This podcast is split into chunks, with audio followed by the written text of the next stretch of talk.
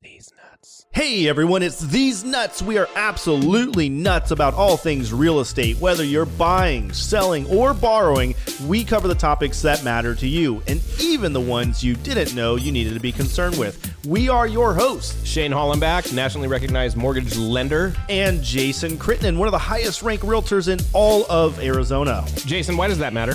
Well, because we have some advice, we have some experience, and we believe you should pay attention. And do we have any promises? We do. We'll keep it short and sweet. We'll pump out quality daily content covering real estate questions you've been dying to ask for about selling a home, buying a home, or how to get financed.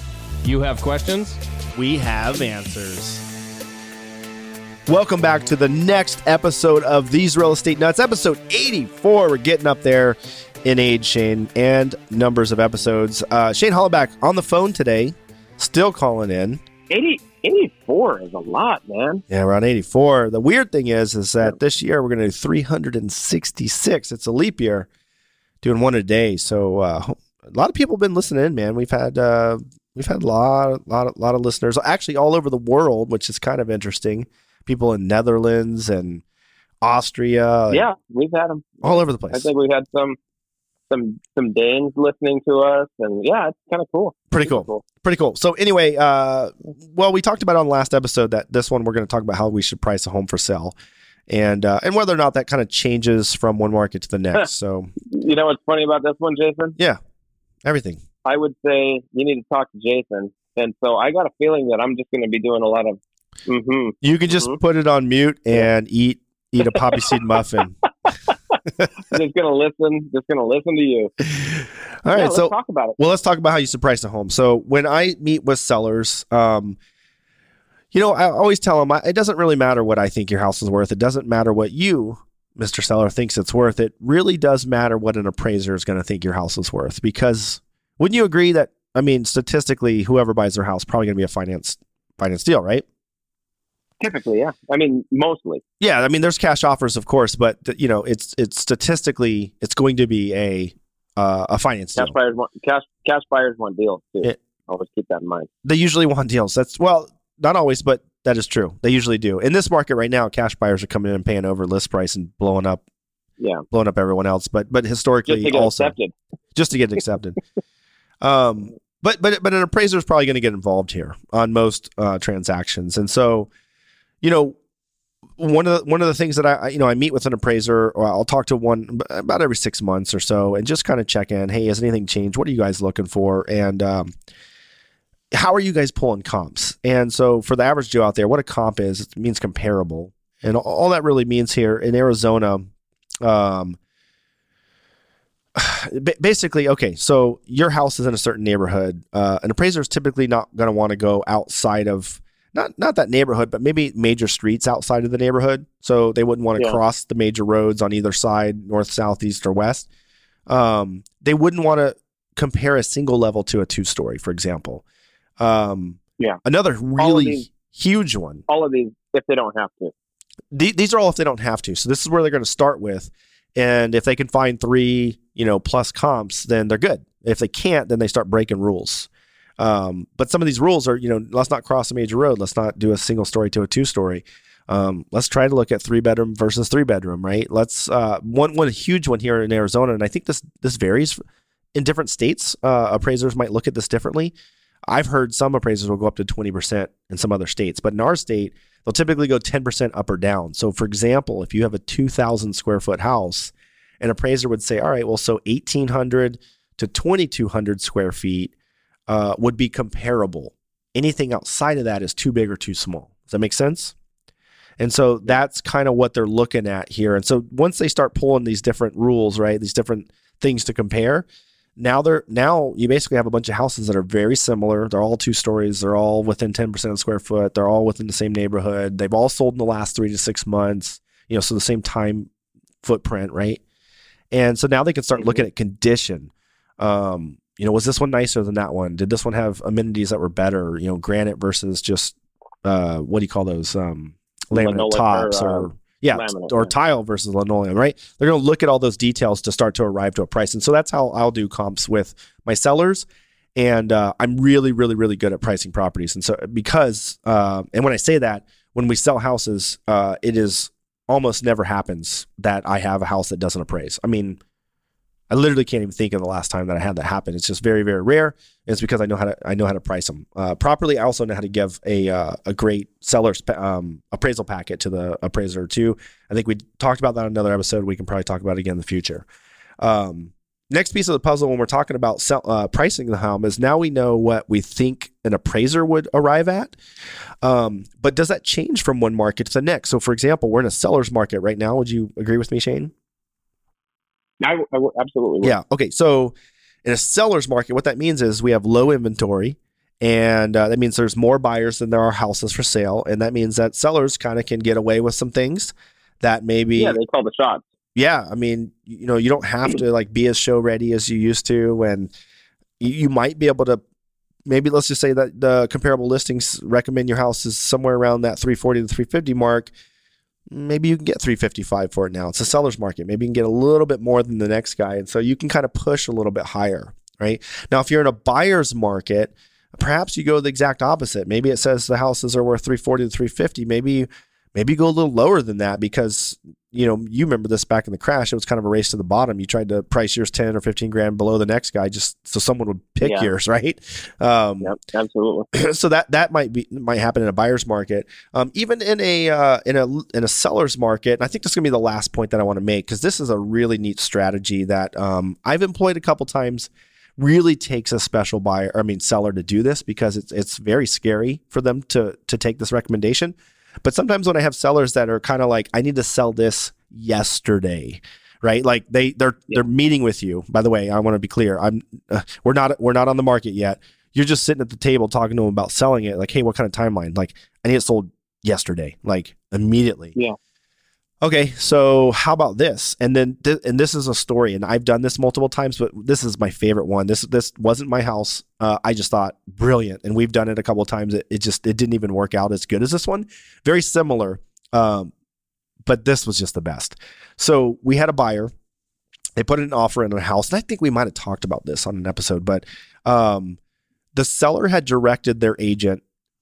This is exactly how it went. This is a seller directed, not agent. Okay. Agent met with the seller, and this is a true story. Said, I think your house is worth 350. There is one comp at 365, but it has a pool and it is nicer than your property. They showed it to him. And so I think and top of the market without a pool in this neighborhood for your model, 350 is where I think you need to be. The seller said, all right, here's what I want to do. I want to list it on, next Saturday. I don't want any showings for 7 days. We'll do an open house the following Saturday. I'll take showings on Sunday and call for all offers by the end of day Sunday. I'll make a decision then. And I also want to list it for $300,000. Okay. The agent was like, wait, what? And I've done this before, and it really does work. And this is where I came up with it. I don't know where the seller got it from, but I've noticed. That's what I was going to say. How was the seller that savvy? I don't know. Maybe they were investors at one point, or somehow in the business. They had to be somewhere in the business at some point because I don't know where they would have got this philosophy from. But I got it because when I first started in real estate, I had some buyers. I mean, I think this is who you get when you're first starting in real estate. You get like kind of like the lowest price point buyers. You're not selling $1 million houses. I was getting like, people $100,000 budget.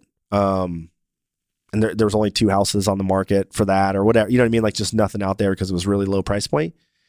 And I'd take them to these houses that you could just clearly tell they were nicer.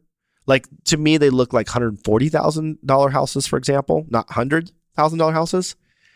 And so, of course, they'd get so excited. We'd go to these houses and they're like, oh, yeah, this one is the one. I mean, it is night and day better than the last ones we see. I'd like to put in a full price offer. And then you put in that offer. And then I would find out they had like 10 offers and they ended up getting 140. And I'm like, what in the world? And I realized that it was an investor trick. Like those guys can't let it sit on the market for 120 days. They've got to sell it, make their money back because they're probably paying some loan shark interest or whatever on those deals. And it's like they got to turn them really quick. Truly, time is money for them on that. So they price it low in order to try to drive up multiple offers. And then they basically counter offer and say, we have multiple offers and give us your highest and best. And then people get nervous and then they just throw in these, you know, bigger and bigger offers. And then someone actually pays what they wanted in the first place, but they didn't have to wait for it. So that's where I got the idea from.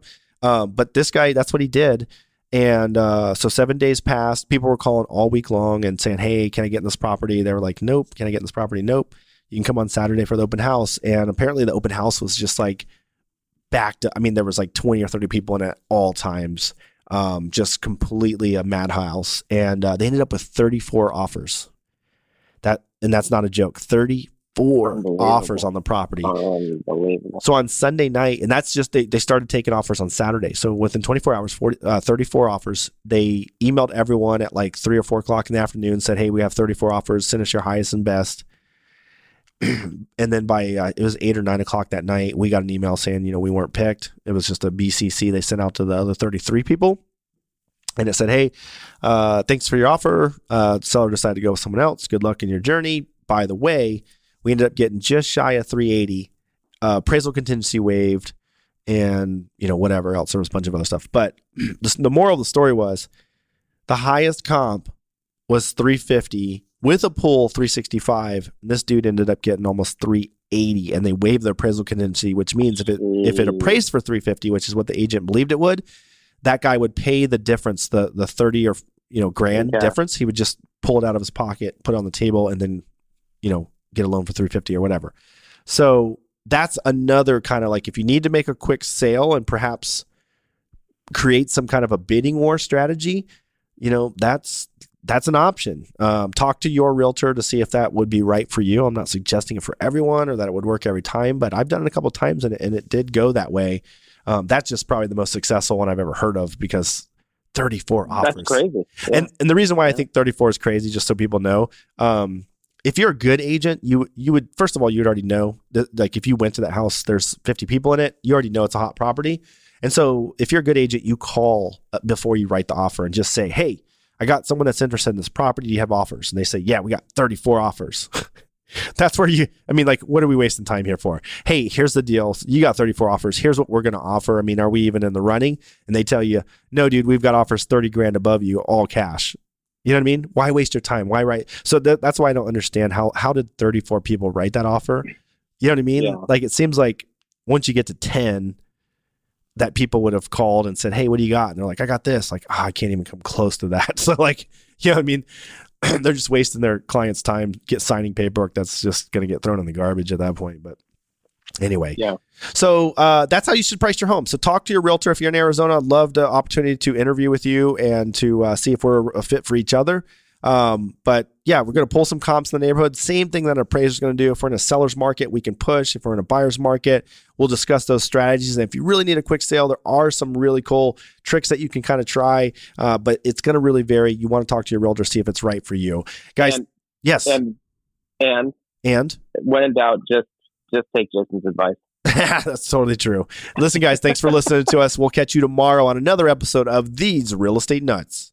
And that's solid gold. Yes, if you live in Arizona and you're looking to buy or sell or get a mortgage or refinance, we'd love to earn your business. Text LOAN to 602-975-2772 to reach Shane about buying or refinancing strategies. Text HOME to Jason at 602-975-2772.